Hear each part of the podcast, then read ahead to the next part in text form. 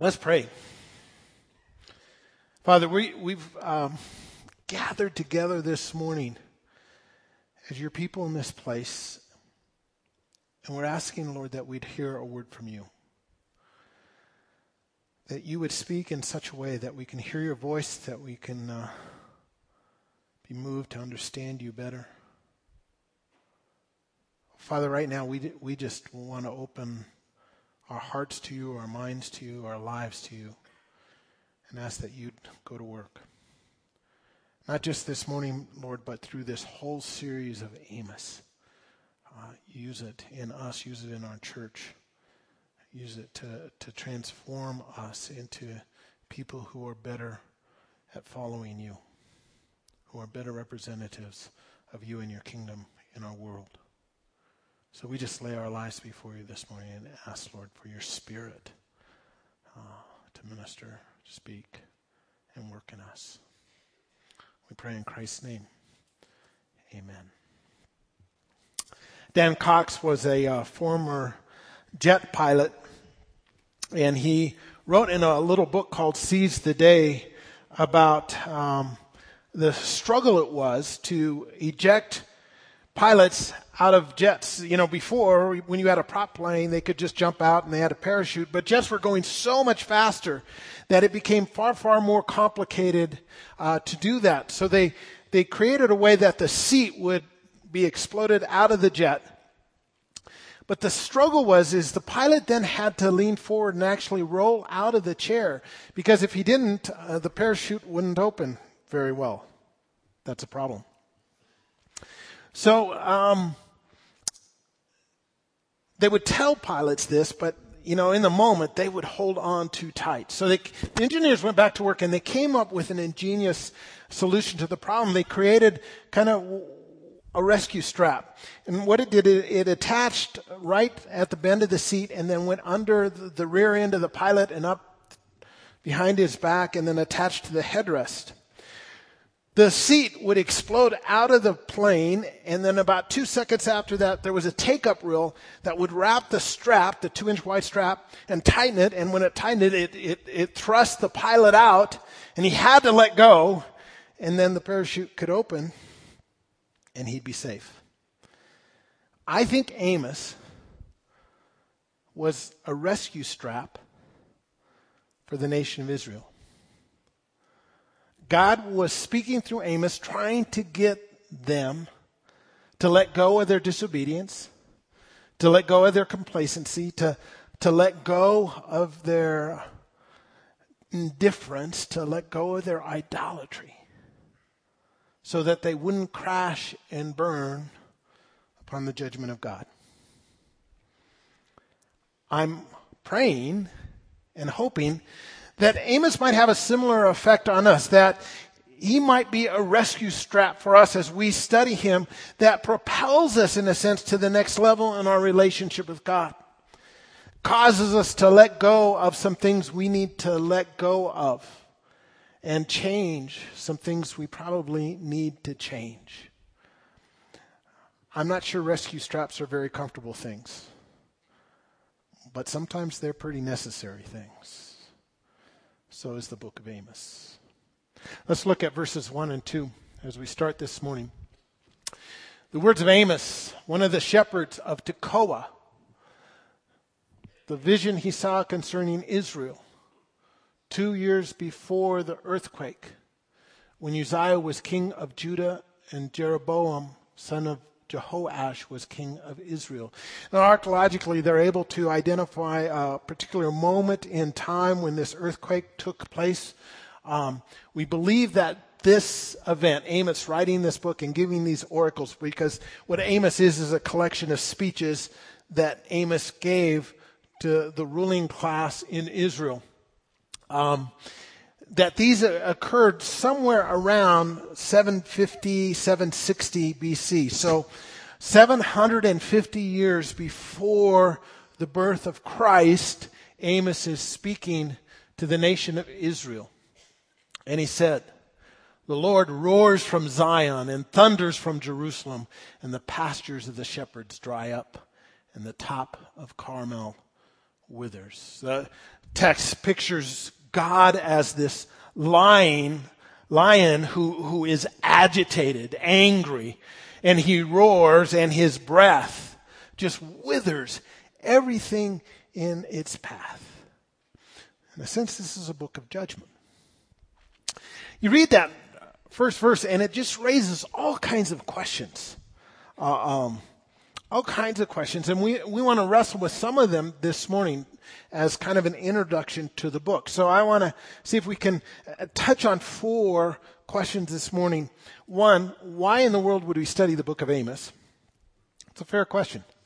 Two, who was Amos and what's so important about him? Three, what's going on in Israel at this moment in time? Because I think we'll see some parallels to our moment in time. And four, what are the key concepts? There's some overriding issues that are going on in the book of Amos that I think we'll see again and again and are sometimes in the background, but we need to be familiar with. So, why study the book of Amos? I mean, it, it was written almost 3,000 years ago to this uh, tribe of people, uh, Israel, that seems to have very little connection with uh, us. Their world was not our world.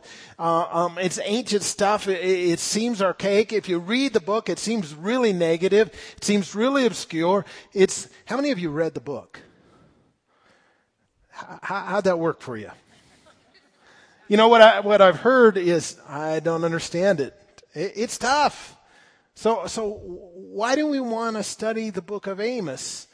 It is all those things, but you also discover it's very provocative. It's very challenging. It, it, it, it makes you think and wrestle. And we'll see that as we go through it. So, so why? Three reasons. One, we believe that all the Bible is profitable. Uh, Paul says all scriptures is inspired and profitable for people who want to be transformed into the image of Christ. We need the message of Amos. Too often we go and gravitate to the easy parts of the scripture, right? We read the Gospels, which is the story of Jesus in the New Testament, or we read the, the epistles or the letters that Paul wrote to the churches, and those are far more accessible and they're in a, written in a way we understand where Amos is, is, is not. So we gravitate towards that. But when we do that, we miss out on a more complete understanding of God. God is like a diamond. You know, and when you take a diamond, you can look at it from different perspectives and you look into it through different facets. And when you do, you see different parts of the diamond and it shines in a different way and you see brilliance that you didn't see from one angle, you catch from another. It's that way. If we don't spend time in the prophetic literature, and by the way, most of the Bible could be considered prophetic literature. If we only gravitate to those parts we like or those parts that are easy, we're not going to have a very good understanding of God. We're, we're going to be like the guy who likes to work out and he likes to do bicep curls. But that's the only thing he likes to do.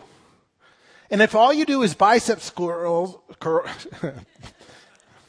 bicep curls, that's hard to say, uh, if all you do is bicep curls, you're going to end up with big arms and skinny legs.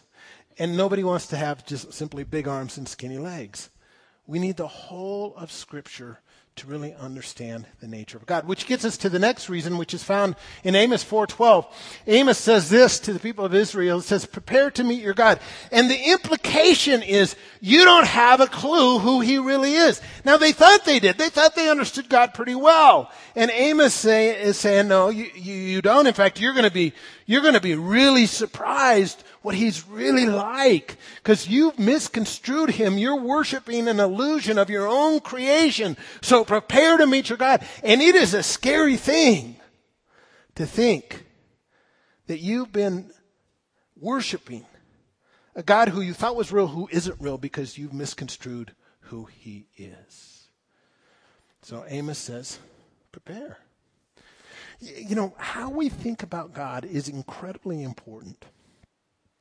I know we, we don't like to think about thinking about God because what we want out of our experience with Jesus is this, well, Larry and David were talking about the tingle feeling with Jesus, you know, the Jesus tingle. And that's great. Our, our faith has to be experiential and we have an experiential faith.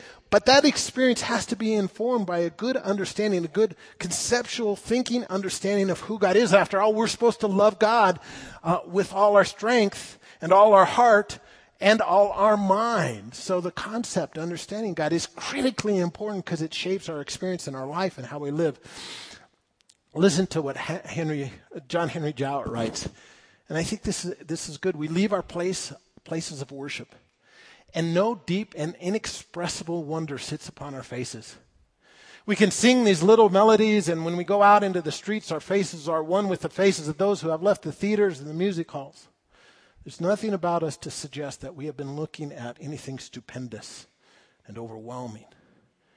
And what is the explanation of the loss? Preeminently, our impoverished conception of God. Amos is a book that will change our conception, our understanding of who God really is. Third reason we want to study it is we want to learn to read the prophets. Like I said, most of the Bible is prophetic literature. Uh, um, but it's not easy to, it's the hardest literature to understand and to read. So we're going to try to model how to do that. Um, and we'll be doing these. We'll be looking for key themes. Uh, the, read through Amos and it's a bunch of oracles or speeches given to the Israelites collected. So you don't read it the same as you do in another book. You look for themes because themes are repeated in different ones of the speeches. So you look for key themes and we'll do that. We're not going to go verse by verse. We're going to take major section and look for the key theme in a particular oracle. Then you ask yourself this question. What does this oracle or this, this passage teach us about God, ourselves, and our world? You have to think theologically and kind of abstract up. Well, so what is this telling me about the nature of God, myself, and others, and the world? And then you look for what are similar issues in our day. So Amos is going to talk about idolatry, but the way we're idolatrous in our culture is very different than the way they practiced idolatry in there. We're going to talk about our concern for the, the poor and the way that uh, Amos's people, the Israelites, were indifferent towards the poor is probably different than the way we're indifferent towards the poor. So we have to, to wrestle some to see how it applies. But if we do, it can be transformative. So that's why. Second question Who is Amos? Um, chapter 7, verse 14 and 15 gives us a little insight. He writes there, I was neither a prophet nor the son of a prophet, but I was a shepherd. And I also took of sycamore fig trees. But the Lord took me from tending the flock and said to me, Go prophesy to my people Israel. And when we think of a prophet, we typically think of someone who is forthtelling the future. And at times, prophets in the Old Testament and New Testament do that, but very seldom. In fact, less than 1% of the time is a prophet really acting as a seer that is forthtelling the future, even though that's the popular conception. Most of the time, what a prophet is doing is simply being the, the, the spokesperson for God. They are God's voice speaking into a particular situation at a particular time with a particular people. They're, they're an intermediary. They're God's voice coming to bear on the reality of life. And that's what Amos is. He, he's God's prophet. And when he speaks, God is speaking. And thus, we are to listen. That's what a prophet does. Now, Amos is his name Amos actually means to bear something, uh, some or or to bear up under something or to be a pain. And I think Amos was a pain to the people he went to because they didn't particularly like him. He he was from Tekoa. Tekoa is a little town south of Jerusalem. And he's going to Israel. So Israel's in the north. Amos is from the south, from Judah. So he was an outside outsider. He, he, he, he was um, a rural guy, a herdsman, and a shepherd. Uh, he wasn't a city person. He probably was not wealthy. He may have had flocks, but uh, we, we think that because he was a sycamore fig uh, farmer, that he was dealing with the lower escalon of society most of the time. He's well educated. You can tell that by the use of his language in the book and by the fact that he knows what is happening geopolitically in his world. which is pretty tough in his day because you couldn't get a copy of the Wall Street Journal. You had to pay attention to other things to figure out what was going on. So what you want to note about him is he's an outsider and an outsider sees what we miss. You see, we're, we're like fish in the sea, man. And, Amos is coming to the fish and talking about the water, and they're going, what, what are you talking about, water? It's just all around them. They can't see it. And that's what's happening with Israel. They think that they're being blessed and that they're being blessed because they've been obedient, and that's the reason for their prosperity. And uh, Amos is saying, no, that's, that, you got it wrong. That's not the reason for your prosperity. The reason for your prosperity is your sin. No, no, no, no, no, no. We, see, they can't see it. And they need somebody from the outside to step in. You know, a lot of times we need somebody from the outside to step in because it's so close to us. We can't see what's going on or where we're out of joint with what God really wants in our lives. It's been interesting. This week, I don't know if you've been following Pope uh, Francis's visit but he's functioning as an outsider and, and he's speaking into our culture and he's speaking into our society. And it's been, it's been fun to kind of watch all these different political parties and different people's agendas and they're trying to grab a hold uh, of Pope Francis. And the problem is he doesn't fit any category. He's not really a Republican. He's not really a Democrat. He's not really a liberal. He's not really a conservative. He, where does he fit? And he's doing, you know, he, he's a pastor. He's a shepherd and he's speaking from the outside. And I think that's what we're oftentimes as Christians called to do in our culture to step back and speak to it from the outside. Because we'll see what other people don't. A second thing to realize about Amos is he understands the view from below. Uh, fig farmers were on the lowest rung of society in that day. And if you were a fig picker, you were some of the poorest people around. And that's the people that Amos lived with and dealt with. He understood what it was like to have a hard life, what it was like to not have very many resources, what it was like to, to be, be mistreated by others, to be at the bottom rung of things. Your view when you're on the bottom, looking up, is very different than your view when you're on the top, looking down uh, the poor and the disenfranchised view life very differently than the wealthy and those in power.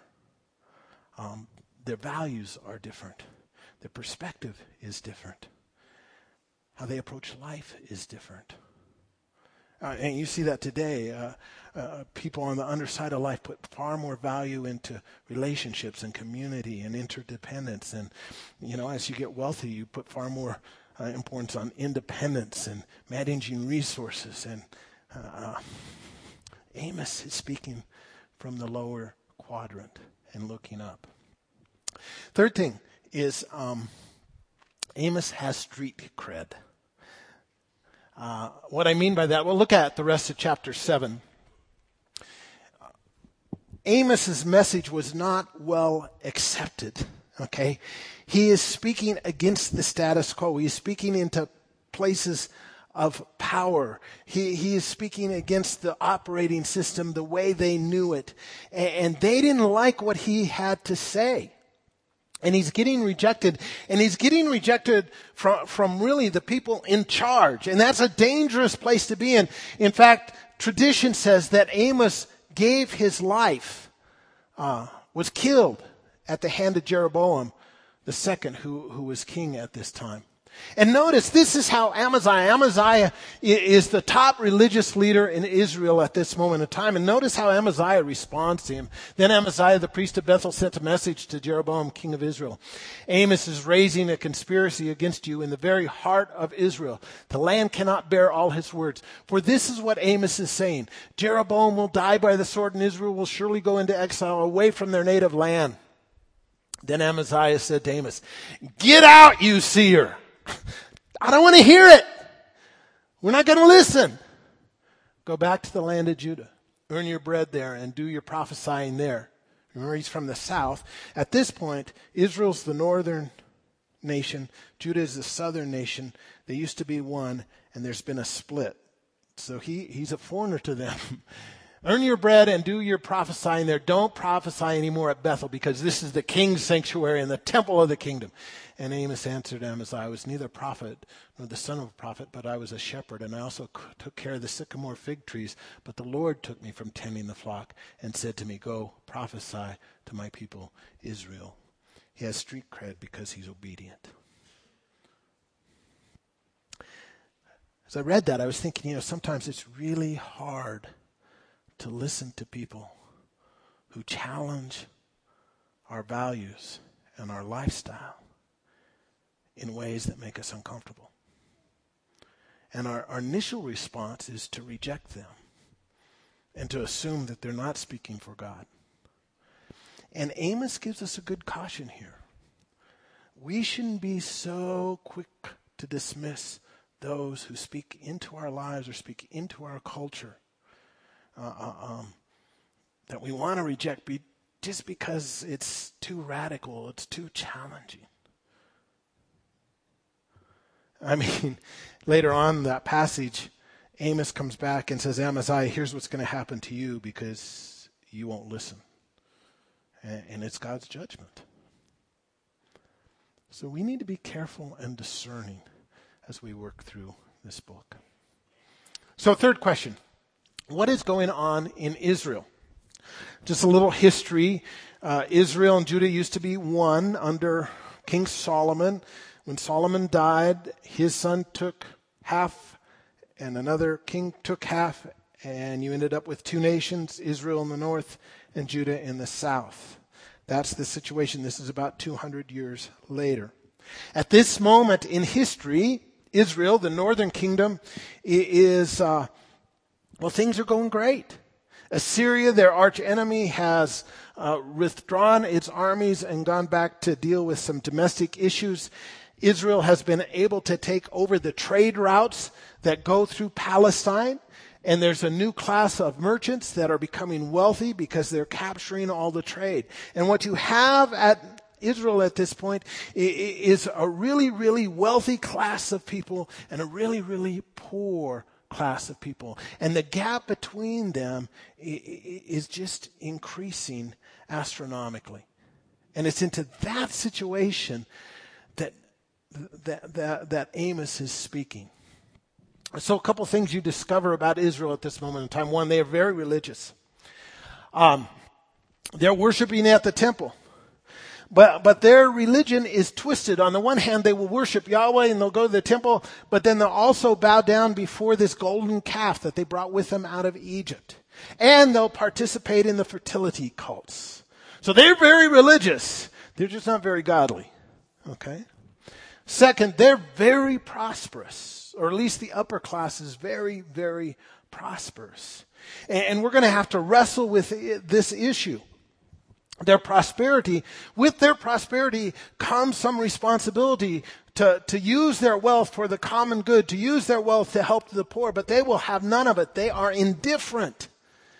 What they use their wealth for is to consume it on themselves. And in the book, it'll talk about having multiple homes and ivory couches and enjoying expensive wines. And they're just indulging themselves on this great wealth because they think it's God's blessing. But they're not caring for the poor. In fact, their wealth is coming on the backs of the poor. They pay them very little, they oppress them, they're pushing them down so that they can be wealthy and, and they're not fulfilling the responsibility that comes with the wealth. Prosperity can be a dangerous thing. Secure. I, I mean, they're at the top of the mountain militarily. But what they forgot is that uh, when you're at the top, you don't always stay there for very long. And they assumed they'd always be there, so they're secure. I mean, Assyria is off doing its things. We, our, our, our land holdings is, is, as large as they've ever been. Our, our military might is great. Life is grand. So when Amos shows up and says, hey, don't you understand you're going to get defeated? You're going to be judged. You're going to be taken off into exile. They're going, no, no, no, no. We're at the top of the heap. Nobody can defeat us. Wrong. Because within about 20 years, Assyria comes back, and now comes back with a vengeance, and destroys Israel, and takes them off into exile. Now, Israel was made up of the ten tribes that went to the north, and those ten tribes disappear from the pages of history. They weren't as secure as they thought. Things change. Probably the thing that is most troubling, that, that worries me the most, is this last fact, and that is they're oblivious. they say, Amos, yeah, what are you talking about? God's going to judgment. No, no, no, we're, we're under his blessing. I mean, look how things are going. Uh, you know, trade's going well. Uh, the merchandise is moving. The economy's doing well. The borders are secure. Um, life is good. And Amos says, no, you don't understand. You are misreading your circumstances. What you attribute to God's blessing is really attributable to your sin. And you're oblivious. What, what makes me nervous is I wonder how often I'm oblivious to those things in my life that are so obvious to God, that need to be changed. But I'm indifferent, or I ignore, or I just don't pay attention, or it just doesn't strike me. We swim in the water right? We swim in the water of our culture, and we swim in the water of the life we've built. And it's hard for us to step back and be objective enough and evaluate it from God's perspective. That's why the book of Amos is going to be so challenging. So let's talk about some of the key concepts that we'll, we'll, we'll find there. The first is the issue of idolatry. Um, and when we read about idolatry, uh, you know, idolatry in their day was the worshiping of other gods that were typically manifested in, in idols. And, and we think to ourselves, oh, we don't wrestle with idolatry. We don't have any of those around, you know. I don't have a little idol at home that I'm tempted to go bow down to. So, so we don't think we fall into this kind of idolatry, and this is really an idolatry of substitution, substituting another God for God. But we do, it's just far more subtle. Anytime in our lives when we look for something other than God to fulfill those deepest needs in us that only He can fulfill, when, when we look to something else to fulfill that, that's idolatry. So, so when we look for our wealth to give us significance, or we look for sex to make us happy, or, or we look for power to, to give life meaning, that, that's form of idolatry. And by the way, it's not necessarily bad things that becomes idols. Anytime we take a good thing and make it an ultimate thing and look for that good thing to do what only God can do for us in our lives, that's idolatry. Your career can become an idol.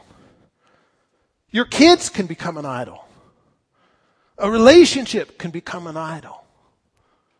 See, that's the scary thing about idolatry. It can be very, very subtle when we substitute anything for what only God can be ultimately in our lives.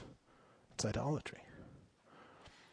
A second kind of idolatry I, I think of as, rather than substitution, as transformation. It's when we take God and we don't substitute him, but we kind of mold him into what we want him to be. It's like we're carving our own little deity in our life. And we, we take those things about God we like and do away with those kind of things about God we don't like. And, and, and what's interesting when we do that, we become the arbitrator of who God is.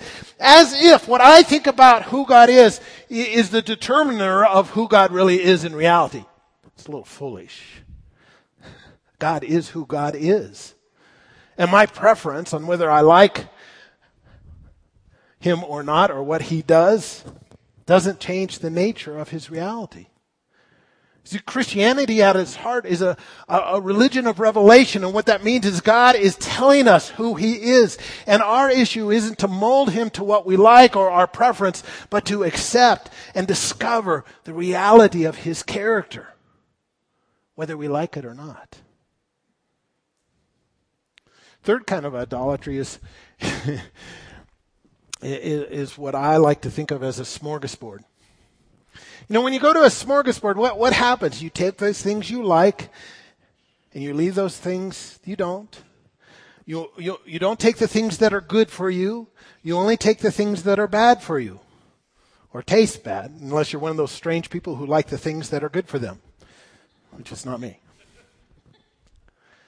It's smorgasbord religion. I like this, and that's our, our, culture a lot of times. I like, I like this notion out of this tradition, and I like this idea out of this one, and we put it together, and we kind of end up not just morphing God into what we want, but creating a whole new God of what, what we want Him to be. And I hear people do this all, all the time. Well, I don't, I don't like this notion of hell, so we just will do away with that. I don't, don't, don't like this idea of judgment, uh, so uh, this, our God will simply be gracious. I don't like the fact that He's so concerned about sex and gender. We'll just make Him not that way. And we mold Him and shape Him into what He's not. Second issue we'll confront is nominalism. Nominalism is a word that means in name only. And this is uh, the fact that in Amos, you'll see that these people were giving lip service to being obedient to God, but weren't living in obedience to God. They, they gather on Sundays, you know, their, their rear ends would be in the pews, They'd sing the songs and then they'd leave and what they just experienced and what they just gone through and the commitments they just made had no relevance on their life in terms of how they treated others, in terms of what they did with their money, in terms of how they expressed their sexuality, in terms of how they handled relationships, in terms of how loving they were. I mean, inside they talk about serving God, but outside it was all about them. They were nominal in name only. They, they, you know, it, it's dangerous to have a mild form of Christianity. I wonder if sometimes we're just mildly Christian. Listen to Chad Walsh. He, he writes this. He says, Millions of Christians live in a sentimental haze of vague piety with soft organ music trembling in the lovely light from stained glass windows. Their religion is a pleasant thing of emotional quiver, divorced from the intellect, divorced from the will, and demanding little except lip service to a few harmless platitudes. I suspect that Satan has called off his attempt to convert people to agnosticism. After all, if a person travels far enough away from Christianity, he or she is always in danger of seeing it in perspective and deciding that it's true. It's much safer from Satan's point of view to vaccinate a person with a mild case of Christianity so as to protect him from the real disease. I wonder, sometimes are we simply mildly Christian when God is calling us to radical commitment? The last concept we'll have to deal with is this notion of God as the, the, the just judge. We don't like this in our culture. What we'd like God to be is a God of pure love and grace and forgiveness and do away with his judgment. But we do away with his judgment and his justice and his holiness to our own detriment. You see, it is God's justice and judgment and his holiness that ultimately gives people hope. You say, how does that give people hope? Well, you see, the only people who believe that God is just pure love and gracious and forgiving are people who live in the ghettos of the suburbs. Because in their experience of life, they don't need a judgmental God.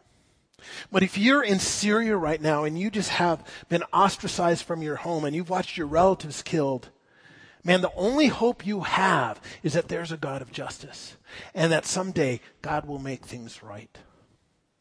Miroslav Volf was a Croatian theologian who used to hate the notion of God's wrath he thought it was antithetical to God's love. And, and, then he went through this experience of war in his country. He says, My last resistance to the idea of God's wrath was a casualty of the war in the former Yugoslavia, the region from which I come. According to some estimates, 200,000 people were killed and 3 million were displaced. My villages and cities were destroyed. My people shelled day in and day out, some of them brutalized beyond imagination could I not imagine God, and I could not imagine God not being angry. Or think of Rwanda in the last decade of the past century where 800,000 people were hacked to death in 100 days. How did God react to the carnage? By doting on the pen- uh, perpetrators in a grandfatherly fashion, by refusing to condemn the bloodbath, but instead affirming the perpetrators' basic goodness? Wasn't God fiercely angry with them? Though I used to complain about the indecency of the idea of God's wrath, I came to think that I would have to rebel against a God who wasn't wrathful at the sight of the world's evil. God isn't wrathful in spite of being love. God is wrathful because God is love. See, it's our belief, in fact, in a wrathful God that allows us to love our enemy. You see, if there's not a wrathful God that will take vengeance and make things right in the end, then my desire is to get vengeance myself. But Paul tells us, leave vengeance for God. Rather, you love. And I can love my enemy. We can love our enemy because there is a God of justice behind reality that someday will make things right. See, this God of justice and judgment and holiness gives us hope. But this God of justice and justice and holiness also manifests God's love. You say, wait, Nick, how, how does that happen? You know, someone will come to me and say, you know, Nick, I, I want to believe in God and that He's a God of love, but I can't buy this notion of hell. And when somebody tells me that, I like to ask them this question well, how does the God you worship then forgive? And, and the person will say, well, just, God just decides to forgive. He's, he's gracious and he, he, he's forgiving. And then I ask them this question. So if he just forgives, what does it cost him to forgive? And the answer is, well, nothing. Nothing. You, you see, when you believe that God is only love and not just in judgment, you minimize the depth of his love. Because if you ask a person of faith, a Christian, what did it cost God to forgive? The answer is everything. The answer is the death of his son. The answer is, going to the cross and laying down his life to satisfy the wrath and the justice of God. And when you ask me, what did it cost God to forgive me and to forgive you? It's everything. And the depth of his love blows you away. See, that God is a God of love. So we need to understand his justice, his wrath, and his holiness. So let me end. I, I want to give you one more verse from the New Testament and then two thoughts, okay? 1 Corinthians 10 11 says this These things happen to them, things in the Old Testament happen to them, that's the Israelites, as examples, and were written down as a warning for us. You know, it's easy to go to the, the, the, the book, the prophetic books, and and, and, you know, you have to answer the question is it them or is it us? It, it is the prophets written to them, the big bad world out there, and that's oftentimes how we go to the prophets when they talk about sin and idolatry and all that stuff, and we wag our finger at the culture and say, it's all those bad people out there. But what we forget is the prophetic books weren't written to them out there. They were written to God's people, to the covenant people, to us. To us. Now, God says some things to the nations. We'll see that next week. But the majority of Amos is written to you and me, to us. So we don't get off the hook. So the question becomes finally will we allow God and Amos over the next two months to be our rescue strap? to uh, uh, allow it to propel us out of our seats, to allow it to, to make us let go. Let go uh, of the sins we're holding on to. Let go of some of the lifestyle things that need to be changed. Let go of some of the apathy we have. And I've been wrestling with that this week. I'll just be with honest with you. I'm, a, I'm about to turn 60 in the next few months. And I began to realize that when I was in my 20s and I was exposed to the radical claims of the gospel and people said, you know, you need to change your lifestyle and you need to be radically committed. I, you know, in my 20s said, that's awesome. Let's do it. Let's go. I'm 60. And I've lived 60 years and now when I hear the radical claims of the gospel, sometimes rather than these, these great challenges I want to embrace, I see them as challenges that I want to uh, deflect challenges that I want to refute. Because I got 60 years behind me of how I've lived. And I don't want to say, well, man, you messed up that. I'd rather sometimes defend my past rather than change my future. And I got news for you, man. Amos is making me think uh, about my past.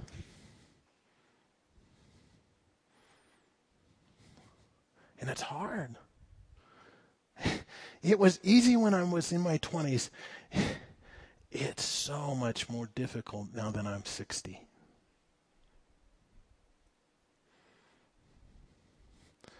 So, will we let God use Amos to be our rescue strap? Let's pray.